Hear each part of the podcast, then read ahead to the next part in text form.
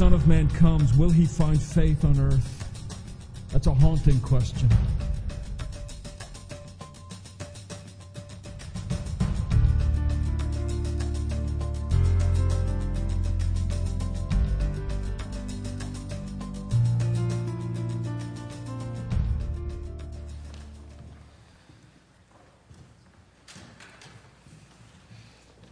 So it seems throughout the pages of history, every paragraph written has the drops of blood drawn by the tyrant's sword on it. That each page has been creased by the abuse of one group of people against another. That the human heart has learned nothing but that we gravitate towards warfare, strife, and contention with one another. And I suspect that even if we were to visit a galaxy far, far away, there'd be resistance fighters against the First Order. I bring that up just so that you know I am culturally relevant. but it's a fact. All of human history is filled with strife. And it's filled with that kind of contention. The Bible tells us that this will go on. There will be wars. There will be rumors of wars. One generation thinks that fascism is the problem. If we could just de- defeat the Nazis and the fascists, then everything would be fine and the communists rise. And if only we could end the Cold War, then everything would be fine. And then uh, terrorism rises. And haven't you found yourself thinking, if only we could defeat the terrorists, then everything would be fine? I'm telling you this if we were to defeat the terrorists, it will be somebody else from somewhere else doing the same thing. Because the human heart is still exceedingly wicked and deceitful above all things, and sin still courses through the air that we breathe. War, rumors of war, constant war. And it's been going on throughout the pages of history. But on one of those pages, you will read about a group of shepherds who had gone to work that day not expecting anything different, thinking that as they got up and started their day under the domination of Rome, they would end their day under the domination of Rome. Nothing would change, nothing would be altered. The stress and the, and the oppression would just continue and go on and on and on. And they went to work that day and they did their shepherd stuff with their sheep. And then it came about that at night they were abiding in a field, keeping watch over their flock by night. One of them said, Did you see that? See what? No, look, lo! The angel of the Lord appeared to them. Glory of the Lord shone around them. And they did what any reasonable human being would do. They were sore afraid. I mean, they, they, they, this, is, this is the perfect response to the presence of God. See, you think that if God would just come to your life and speak to you directly and make himself known just, just so manifestly that it was undeniable and his word was given to you and here, here, here, here, and here, you think, oh, that'd be great, I'd just go do it. No, if you came into the presence of God like that, you would be convicted of your sin and you would fall on your knees. But the angel said, don't be afraid. Don't be afraid. Because this day, history is being rewritten. You know, the tyrants, they don't get the last word. You know, the oppressors, they don't get to set the agenda. You know, those who are saying it's okay that some suffer so that others might have their pleasure, they're done. Those who would tell you that life is all about getting the upper hand and you don't care who suffers as a result of that, that's out. There's a new day coming. Because this day, a Savior is born into you. It's Christ the Lord, the Messiah, the one you've been waiting for all these years. You thought it was just something preachers talked about on Sunday. Well, I want you to know it's something that God has been doing since the very foundation of the world. Amen. And that day has come. And he's born. And look, you're going to know it because when you get to Bethlehem, you're going to see a little baby. He's going to be wrapped in swaddling clothes. Star Wars swaddling clothes. no spoilers, but you know, got your attention. And when you see him, you'll know that the Savior's born. And suddenly, the whole sky was filled with a choir of angels. And they were singing, Glory to God in the highest, and on earth, peace, goodwill to men. I know they sang it that way because in heaven we'll be singing the King James. Look, they, they didn't just go to the hymnal and say, What do you want to sing? I don't know. Let's see. No, we sang that one last time. You know, you know let's sing. No, they were singing what heaven is all about. They were reflecting what they have always done. Glory to God in the highest, and glory to God for the way He's working among men to bring peace to the earth. And it's all coming about in the lives of men with whom He is well pleased. And that moment, history changed, and it has never been the same again. Now the shepherds went back to their sheep. Life sort of continued as before. The boss was still on their case. The kids still wouldn't mind. They were still having trouble making ends meet and paying all the bills. It, it, you know, it's not like suddenly it was, it was uh, all, you know, ease and, and, and simple, just roll through life. It, life still had all those, those problems going on in it. But in the back of their mind, there was that message of the angels, angels, you know, there's just more to this. This, this life you're living, it's not about the problems and it's not about the turmoil. It's not about the anxiety. It's about the glory of God in this little baby who's brought peace to the world. And when the earliest believers came to know Jesus Christ and they came together to worship, one of the things they celebrated was that they had peace with God through Jesus Christ our Lord. And that's how we get to this, this scripture in Colossians chapter 3, verse 15. Um, let, let, me remind you how we got there. Hold the shepherds in your head, don't let go of them.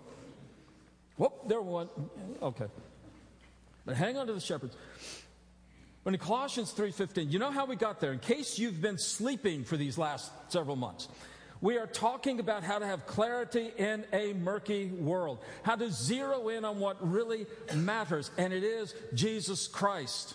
All right. So we're zeroing in on what really matters to have clarity. And so in chapter one, we learned about Jesus Christ, who is the image of the invisible God. This means the only way to know God is through Jesus Christ. He is the way, the truth, and the life, and no one comes to the Father but through Him. Those are the kinds of things we're talking about. He's the image of the invisible God, and so if you want to know God and know about God, know who God is, any knowledge you're going to have about God comes through Jesus Christ. The Father has revealed Himself through the Son. So he is the image of the invisible God. He is the firstborn of all creation. And that means that He is the point, the purpose, the reason, the goal of all creation. Everything that exists around you exists for Jesus Christ. You get up this morning, you say, Why am I here? And why is all this stuff here? It's for the glory of God in Jesus Christ. He's the firstborn of all creation. And so everything around us is to be brought before Him and, and surrendered to Him as Lord, to the sovereignty of God in Christ. And so He is the firstborn of all creation. And Jesus is the head of the body of the church. He's the reason we're here. You know, the church isn't here just to propagate itself. The church isn't about self propagation. Not, we're not meeting here just so we can raise enough money to keep the building open and the lights on. We are meeting here so that Jesus Christ might be honored and worshiped and adored. Amen. The reason we exist is so that he would be exalted among the nations. The reason we gather together is so that His name would be made manifest around the world and that uh, through the missionary endeavor of the church, others might come to know Him and love Him and worship Him and adore Him. That's why we're here. He's the head of the body of the church. Now, that'll give you a lot of clarity, by the way. So Paul says in chapter one, he says, just understand who Jesus is. He's, he is the image of the invisible God. He's the firstborn of all creation. He's head of the body of the church. And then in chapter two, he says, therefore, as you have received Christ Jesus, the Lord, as you have received this Jesus, this magnificent, supreme Jesus, as you have received him, so walk ye in him. So live like that. Now let it live out in your life not held uh, to the uh, captive to the philosophy of the world, but rather living out who Jesus Christ is in your life as Lord. And so in chapter 3, he says, Therefore, set your mind, your heart, your, your affections on things above, where Christ is, seated at the right hand of the Father. Don't think of earthly things, think of heavenly things, and therefore put off the vices and put on these things that we've been talking about for the last uh, couple of months or so. And, and, so put on that, that compassionate heart and, and put on that, that humility and put on that meekness and put on that patience and the forbearance and the forgiveness. And above all those things, put on the love. And so all of this, our lives are gaining clarity because of who Jesus Christ is as we focus in on Him. So that's where we've been, and that's the run up to get into Colossians 3:15 where he says, "And let the peace of Christ rule in your hearts." Now that word rule um, means to be an umpire. Be an umpire in your heart. If you, if you ever um, watch a ball game and they have a review of a play or something, I, have read about this that it happens, and uh, and and the, uh, the the guy gets up there he says, after further review, the ruling on the field stands, reverse, convert, but the ruling on the field, that's the word here. The ruling. Let the peace of Christ be the umpire in your life that rules on what you do and what you don't do. Let the peace of Christ be the umpire that sets the agenda and tells you what's out of bounds and what is appropriate to do at any given moment. Now, that, that's just true in personal relationships. I mean, have you ever thought about the number of times you've been at odds and, with, with somebody else and, and um, uh, they're, they're a very nice person, but you are driving them up the wall? and uh, you are saying things that irritate them, and, and uh, you're doing just little things that, that are just making it hard for them to love you and things like that. And, and let the peace of Christ rule. That means that uh, uh, if um, uh, you, you, get the attitude of, well, this is who I am, and that's just tough if you don't like it, that's not the peace of Christ. The peace of Christ is that we are loving and forbearing and considerate of one another, and, and you know, and, and uh, I'm, I'm, going to try to, um, to, um, to love you in a way that you can understand those kinds of things. Some, if, if there's somebody in your life who's, who's uh, irritating you, you know, let the peace of Christ rule. Not, I'm going to get even. Don't let that rule. Not, uh, uh, I'm going to, I'm to give them a piece of my mind. I'm going to ream them out. I'm going to tell them what's what. Don't let those things rule, but let the peace of Christ rule in your heart. So that, that's what Paul is talking about. Saying because of that clarity, uh, within the body of Christ and then in your larger system of relationships with others, let the peace of Christ rule. Now, how do you do that? How does that happen? Now I want for us to go back to the shepherds on the hillside again. You go back to them, and they're listening to this chorus. And the angels are saying, Glory to God in the highest. Could almost say, so that peace on earth among men with whom he is well pleased. That's probably a better translation. But glory to God in the highest. Now, the angels didn't, didn't get up and they started singing and said, Well, you know, guys, there's going to be a Savior, and so hooray for God. No, glory to God in the highest. You know, we're going to sing this anthem that we've sung from all eternity, from the moment that we first beheld the Father upon his throne. Glory to God in the highest. You see, this is why you were created, and this is why the world was created. This is why everything around you was created for the glory of God. That's why it's the most practical thing these angels could have sung at that moment. Because the most practical thing you can do with your life in any situation is to live for the glory of God. To live for uh, in, in such a way that the Father is honored and magnified and exalted and lifted up. Glory to God in the highest. This is why you were created. This is why the world was created. And that's why when we live outside of the glory of God, everything starts to fall apart. Now, sometimes it falls apart because it's other people's fault. That's my experience most of the time. but sometimes the reason things begin to fall apart in your life is because you take your eyes off the glory of God and what do you start to think of? The glory of self the glory of who I am, the glory of what's going on in my life.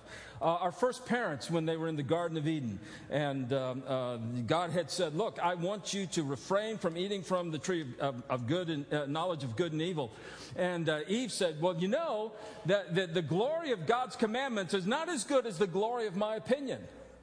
And she substituted her will and her wisdom and her opinion for the glory of God. And the whole thing started to fall apart from there.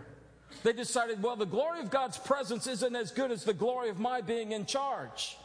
See, so whenever we substitute something for the glory of God, things begin to fall apart. Even those, you know, those folks who come around and they're saying, Glory to God while I kill you. You know who I'm talking about.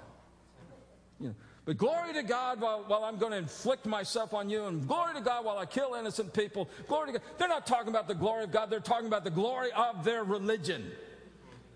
And God was never interested in our religion. He's never been interested in, in the ways that we want to manipulate things for our own advantage, either with God or with others. And so we are created for the glory of God. And when we live apart from that glory, that's when things begin to break apart. So if you want to know peace in your heart, if you want to know the peace of God in Christ, you begin by living for the glory of God, the absolute majesty of God. Now, one of the ways you do that, you start to worship. I'm not talking, you know, we gather together to worship together, but you worship all day long and you glorify Him all day long. And you just see the evidence of His majesty everywhere around you. So, you want to, the, the first step to knowing peace then is to just decide the glory of God is more important than what I think and what I'm going through. You see, the, the world will still attack us. If you're, if you're aligned with the glory of God, the world will come after you. I mean, look at the disciples of Jesus. I mean, they were persecuted, they were put to death, they were imprisoned, they were, they were beaten, they were stoned, they were whipped and scourged. All these things come their way. You, you know that in the life of the believer come all the, the, the same frailties and the same problems that come to, to, to other people, you know, death and, and um, uh, you know, grief and sorrow and those kinds of things. All that comes. But the glory of God lifts our vision upward to look beyond and to know that we will work through it by the grace of God. Okay? So attach your life to the glory of God, first of all. So the angel said, you know, glory to God in the highest. And on earth, notice that it's in the highest, glory to God. On earth, peace. In the highest, glory to God. That's why we're created. By the way, let, let, let me just add this is what you will do for all eternity you will glorify the Father. I think in heaven we'll know one another, we'll converse one another, but our conversations will go like this Do you see how great God is? Yeah, let me tell you what He did in my life while I was on earth. Really? Let me tell you what he did on earth. Let, us hear that testimony, what he did on Let's give him glory. Let's give him honor and praise and, and just talk about his majesty for all eternity. Look, you know, that's why you, you can sort of get a, a handle on how much you're in tune with the glory of God by how much you want to worship Him. Now, okay. So, but it said, and, and glory to God in the highest, but then peace on earth. Now, uh, to get a, a handle on what that might mean, turn with me to John chapter 14. John chapter 14. Uh, in many ways, this is a chapter about dealing with anxiety, if you will. Um, well, let, um, me give you verse 1. It's not where I want to wind up, but this will get you into it. Uh, Jesus, this is in the upper room. This is the night before uh, the, the crucifixion, the night in which Jesus was betrayed. Um, and so the, the disciples are experiencing a, a, lot of anxiety about this. Jesus has said, I'm going to be crucified. What? He says, Yes, I'm going to be crucified. No, no, yes, I'm going to be crucified. And where I'm going, you cannot come. What do you mean we can't come? You know, show us the Father. You know, and, and, they're going on and on. They're, they're, they're just sort of getting really sort of uh, anxious about what's about to happen.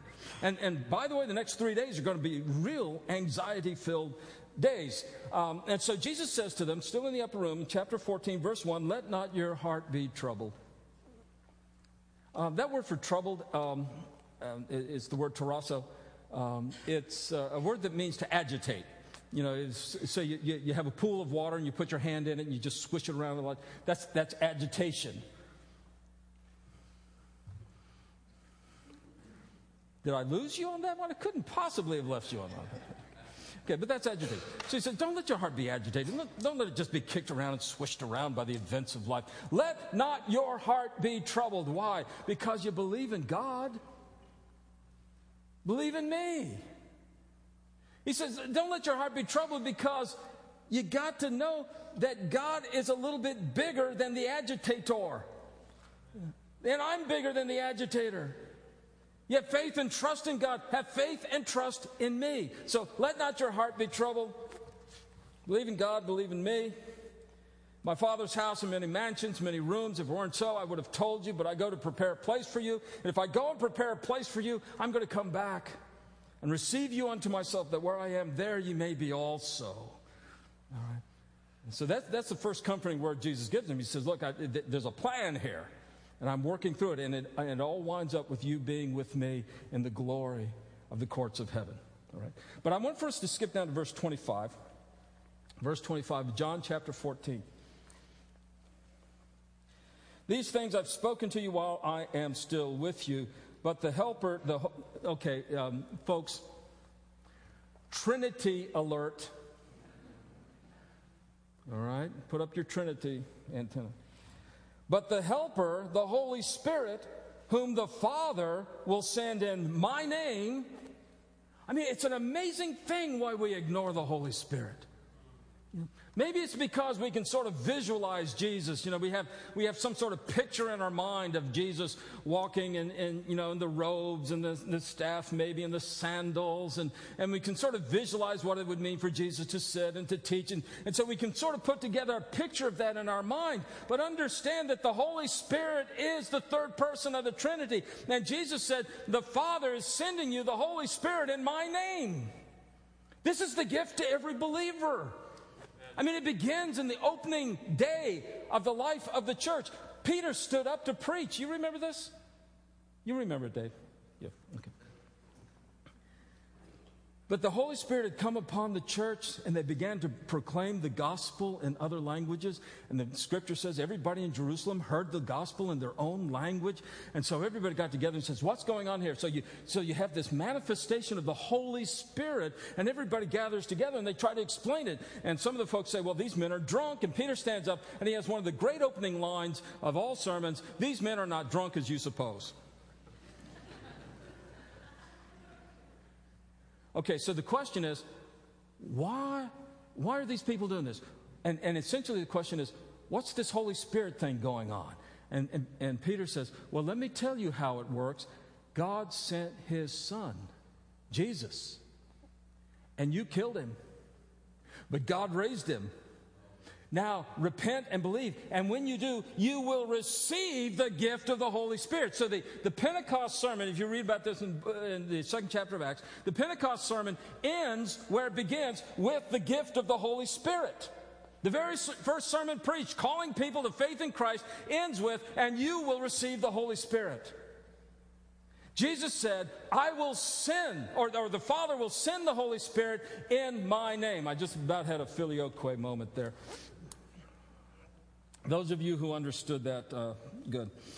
Um, but he says, He will send him in my name. And so this is the gift to every believer, is the Holy Spirit. He says, and when he gets here, here's what happens He will teach you all things and bring to your remembrance all that I said to you. The, the, the Holy Spirit is going to get you through this. The Holy Spirit is going to remind you of what you need to be reminded of and, and tell you what you need to hear, and He's going to give you the, the leadership and the guidance to respond as you're going to as you need to respond. The Holy Spirit is going to get, get you through this. So understand all this turmoil and anxiety that's about to come your way, guys.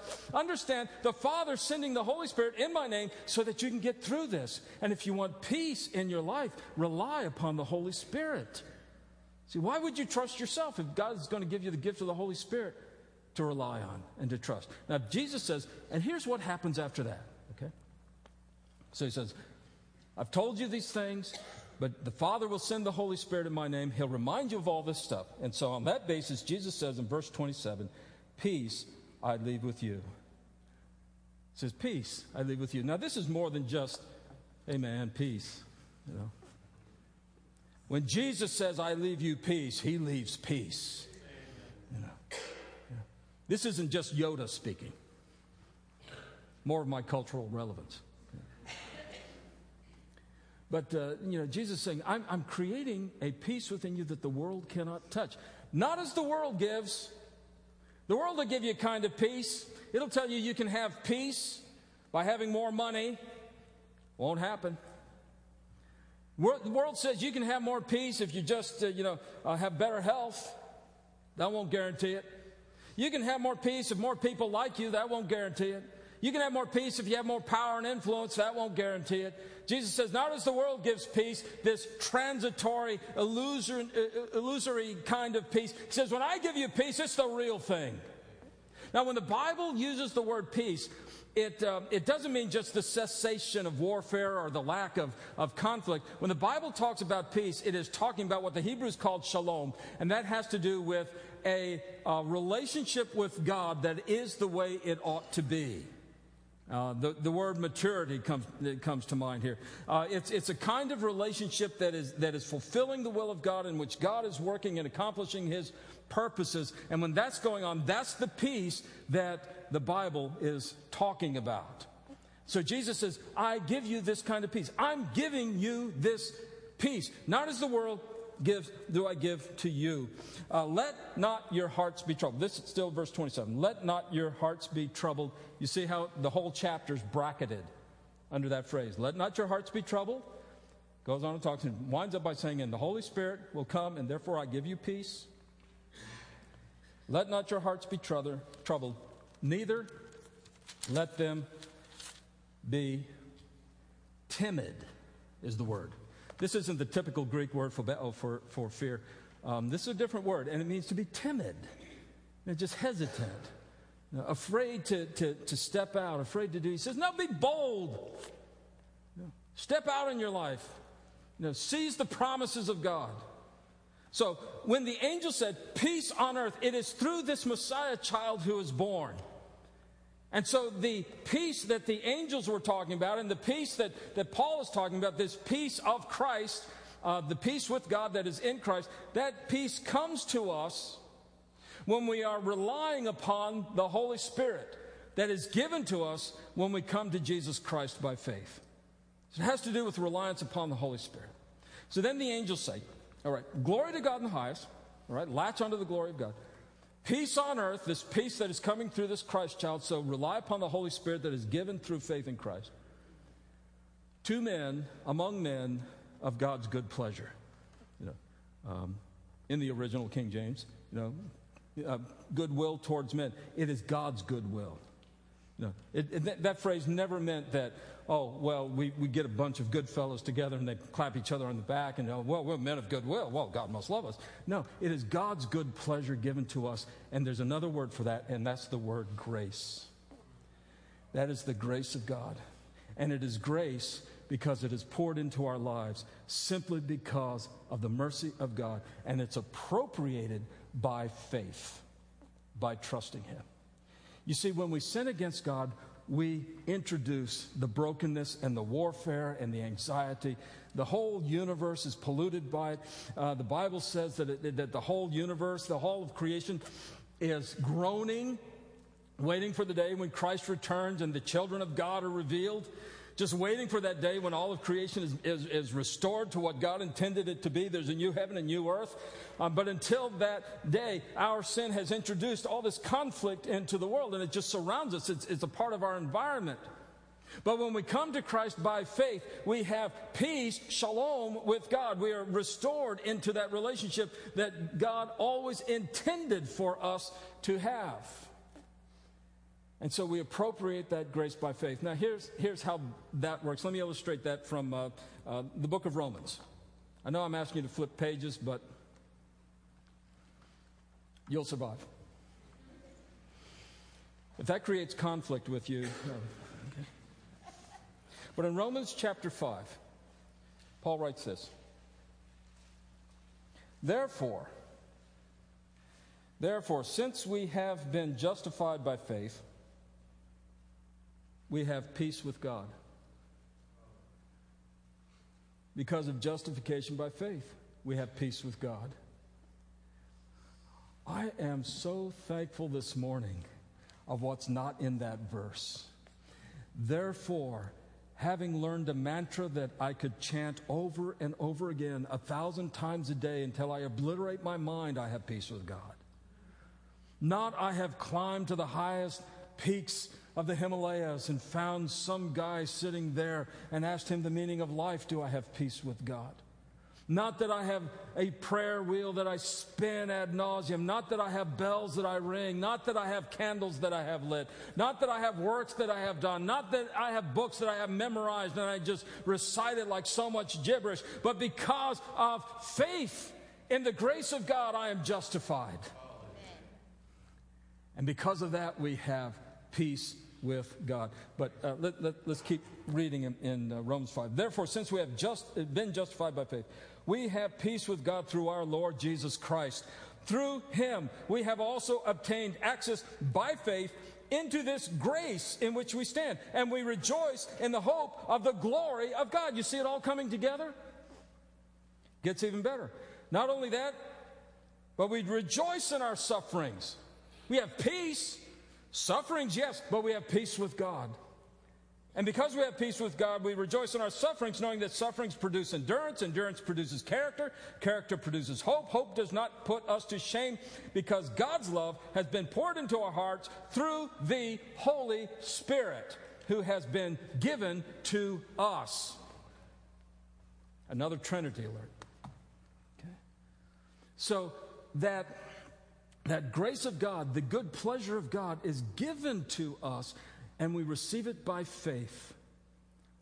And a lot of the stress you feel in life, and a lot of the contention that you experience in life, you'll be able to cope with it in the peace of Christ when you come to understand we live by faith, not by our works, not by our sight, not by our understanding, but by our faith, relying upon the grace of God. So now in Colossians, when Paul says, when Paul says, let the peace of Christ rule in your hearts. Um, peace of Christ, um, that, that's a genitive construction. That means the peace that is shaped by Christ, that is founded in Christ, that is directed by Christ, that peace that has every aspect of what it is determined by who Jesus Christ is. That's what we mean when we say peace of Christ.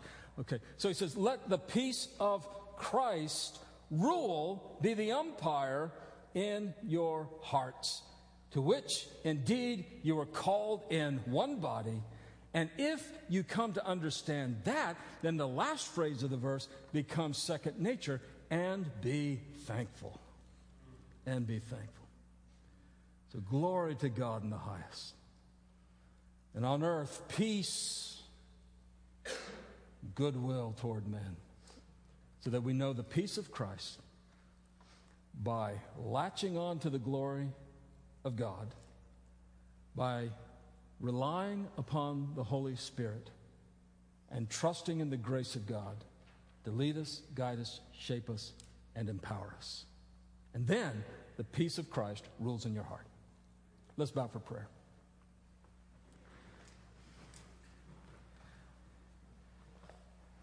Gracious Father, thank you for attending to the smallest details of our lives, of leaving no aspect, no venue, no relationship out of your plan and your will for us, of including everything that comes our way under the umbrella of your sovereignty.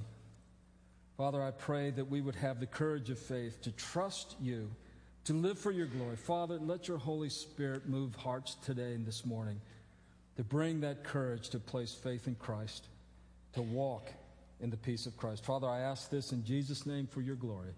Amen.